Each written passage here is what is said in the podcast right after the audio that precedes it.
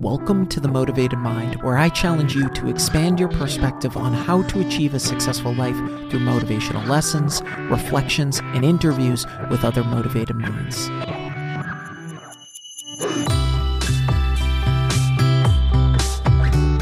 What is up? Welcome to episode one ninety. Thanks so much for listening. It means so much to me. If I've brought you any value, please be sure to leave a review and hit that subscribe button. Don't be a stranger. Shoot me a D M on Instagram or Facebook. Let me know what you want to hear more of, and please be sure to share the podcast. I'm truly grateful for your support. Thank you. You can learn all the skills in the world, math, business, writing, but the right mindset will always trump them all. It's the great unlock to all other skills. Success and happiness come down to one single component, and that's mindset. In order to achieve our goals in life, our mindset needs to match those aspirations. And this is exactly what I pack into my free weekly newsletter. As a free subscriber, you receive the Mastering Your Mindset newsletter once per week, where I break down step-by-step processes to master your mindset and practical growth tips.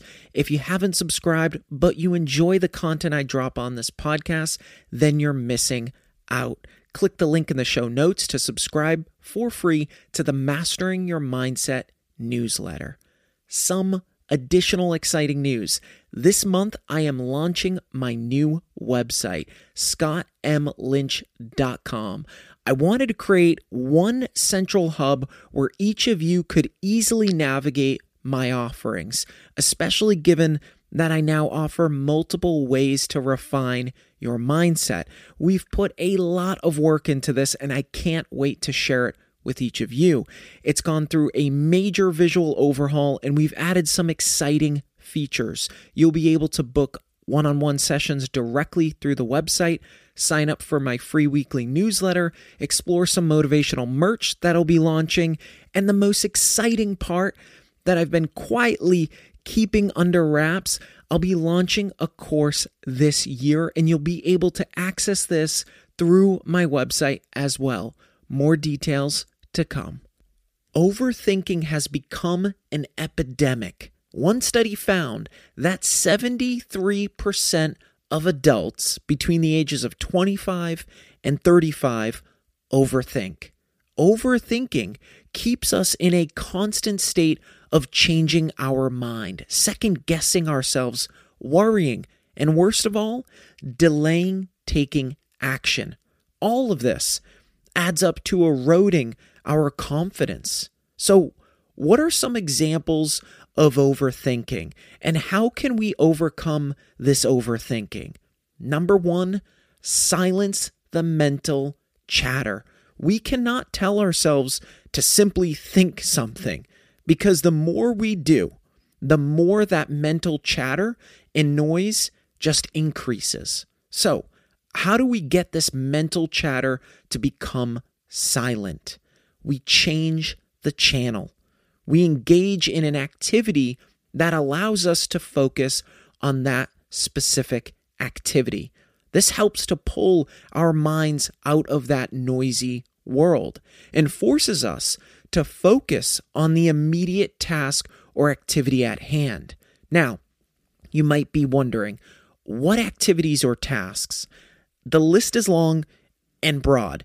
It could be anything from exercising, going for a walk, going to the gym, engaging in conversations that has nothing to do with the mental chatter bouncing around in our head, working on a project that pulls in our undivided attention. All of these activities or tasks allow us to silence all the noise in our mind. Another practice that works well here, simply call out your thoughts. Just our thoughts. They are exactly that. They are just thoughts. Let's say, for example, that you're having mental chatter and negative thoughts around being a bad friend. Maybe you find yourself thinking, I've been a bad friend lately. Instead, change the sentence to, I've noticed I'm thinking I'm a bad friend lately. This helps in two ways. It allows us to pause, step back, observe, and evaluate. This allows us to add some additional layers between our thoughts, which helps us to separate them as beliefs, beliefs that can be changed. And two, it gives us back a sense of control, which is key because when our thoughts are just bouncing off the interior of our mind, it seems chaotic and as if nothing can stop them, but that's just not the case. Number two, suppress the need to make small issues big issues. This is when minor issues pop up and our imagination goes into overdrive. It shifts into sixth gear. This specifically looks like us grabbing at things that don't exist, imagining disasters or scenarios that are worst-case scenarios, thinking that missing one deadline will cause you to be fired, thinking that not responding to an email within the hour will have your coworkers thinking that you're lazy. All of these negative thoughts carry our minds away from reality, filling our mind with thoughts and scenarios that are non-existent and overly unrealistic. They trick us. So how do we get over this mental roller coaster? Acknowledge that these thoughts are overly negative. A great exercise for this. Write those thoughts down.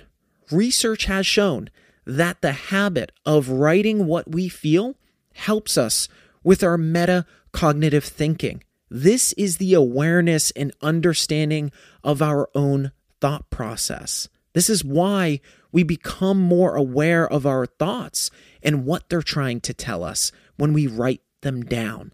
The idea and goal is to become more aware and remove ourselves from the being of our thoughts. We want to observe our thoughts so we can understand what they are and why we're feeling them. Remember, our emotions will interfere with our ability to look at situations objectively. We need to take a step back and look at the evidence. So ask yourself, what evidence do I have that my thought is true? What evidence do I have that my thought isn't true? Here's another way to prevent these issues from becoming bigger in our minds. Wordsmithing, meaning within those thoughts where the words, what if, start showing their face, replace it with, we'll see. This allows us to move past that analysis paralysis stage to acceptance. By doing this, we are acknowledging our overly negative thoughts, and we're countering them by questioning those thoughts. Want to make a podcast? Spotify's got a platform that lets you make one super easily, then distribute it everywhere, and even earn money all in one place for free. It's called Spotify for Podcasters, and here's how it works. Spotify for Podcasters lets you record and edit podcasts right from your phone or computer. So no matter what your setup is like, you can start creating today. Then you can distribute your podcast to Spotify and everywhere else podcasts are heard. Video podcasts are also available on Spotify. With Spotify for Podcasters, you can earn money in a variety of ways, including ads and podcast subscriptions. And best of all, it's totally free with no catch. Ever since I discovered Spotify for Podcasters, I feel like it's allowed me to be more creative because I've been able to simplify the admin aspect of my podcast and focus on developing more valuable and creative content. I highly recommend you give it a try. Download the Spotify for Podcasters app or go to www.spotify.com backslash podcasters to get started. Number three, ditch the need to play mind reader. This is where we are constantly trying to predict what other people are thinking about us, looking too deep into their language or behavior while we're engaging with them. This pulls us out of the present, taking us away from listening to other people, actively listening. So how do we overcome this? Start focusing on the things that matter. When we shift our focus and attention from playing mind reader to concentrating on the things that matter, that are important, we steal back our focus. We think less about our individual role and we elevate to see the bigger picture. Remember, most people aren't paying much attention to begin with. They are more wrapped up in thinking about themselves than thinking about others, which means that we're simply wasting the mental energy on something that isn't actually happening. I'll give you a more tangible example here. You've probably heard of people fearing skydiving or heights. Heck, you may be one of those people.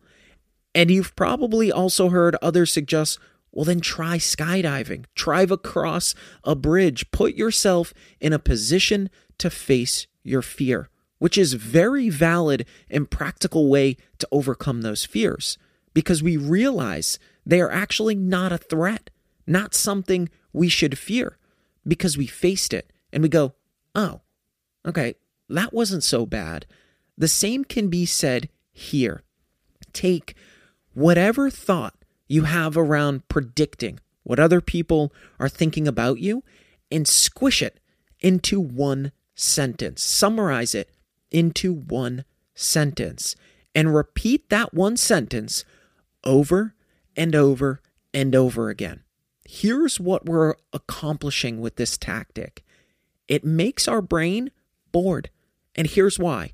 When we phrase a single situation and split it into three or six different pieces, our brain identifies them as three or six different threats. By consolidating the threat into one single threat, our brain can recognize the threat, see it over and over and over again, and in the same format. And finally, recognize it as a non-threat and move on. Number four, cut off the past and keep it in the past. This is a habit a lot of us are guilty for, bringing the past forward and stealing time away from the present. And the dangerous part about this one, it can quickly evolve, meaning we incessantly dwell on our mistakes that we made in the past. We hit the loop button on the moments where we got hurt or let someone else down or ourselves. And that track just keeps playing and playing and playing. Sure, while we often don't have control of our circumstances, we do have control over how we spend our time. So how do we break this cycle? How can we hit stop? One word, awareness. Awareness is the first step in putting an end to overthinking. When we identify When we notice ourselves playing these events in our mind over and over and over again, or worrying about the things that we cannot control, simply acknowledge that these thoughts are not productive. They do not free us. They do not allow us to move forward. They do not allow us to be present. When we start to understand how much this robs us, robs us of time, robs us of energy, robs us of sanity, we can start to work on shifting the behavior. When we accept the past for what it is, we release those shackles and weights holding us back. By focusing on the present moment, we avoid missing out on the daily experiences of life. The events that happened in the past, they already happened. They already took something from us, but they also gave us something, knowledge and experience. Those experiences brought us to larger realizations. Those realizations were not for nothing. They were propellant to move us in a new and better direction. We shouldn't waste those lessons. Number five, lift your finger off that panic button. This is where we continuously stress about the future, worrying and panicking about the bad things that may happen or lie around the corner, or panicking and overthinking a current problem we're facing. In many cases, overthinking is caused by a single emotion, fear. When we focus on all the negative things that might happen, it's easy to become paralyzed, convincing ourselves that failure is most likely the outcome. And this just robs us of time and opportunity. Dwelling on our problems never helps to solve the actual problem.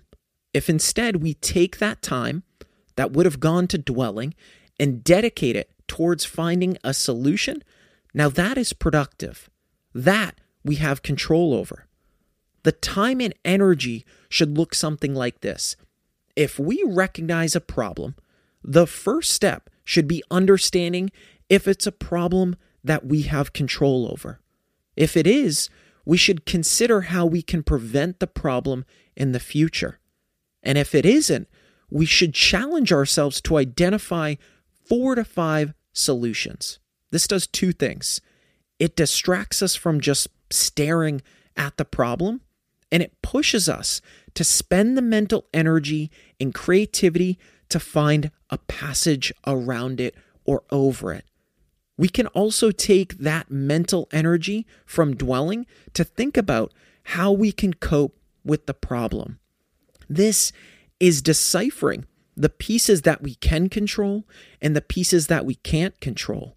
This practice also allows us to move faster when faced with challenges in the future, because subconsciously we can pull those two sides apart and make decisions based on the things that are in our power and the things that are outside of our power. For example, our attitude and effort, all within our control. Not hearing back from a friend, a family member, or a client, not in our control. But again, how we react to those things is, here's another angle to help us lift our finger off that panic button. Practice mindfulness. When we live in the present moment, it becomes nearly difficult to worry about the past or the future. It becomes impossible to dwell on either side of our timeline. We need to put forth the effort and commitment to become more aware of the present moment. Mindfulness, like any other skill, requires practice. And that consistent practice over time means an opportunity to reduce overthinking over time.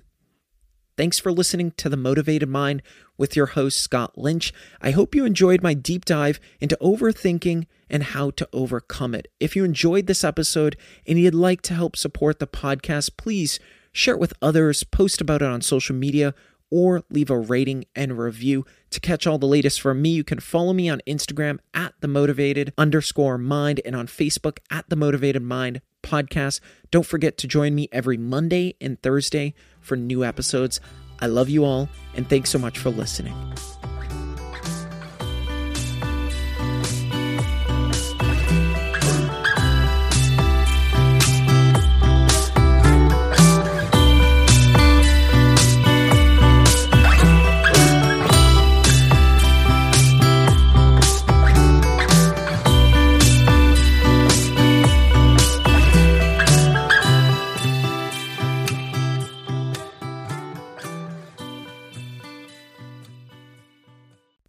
The Motivated Mind is a Legacy Division.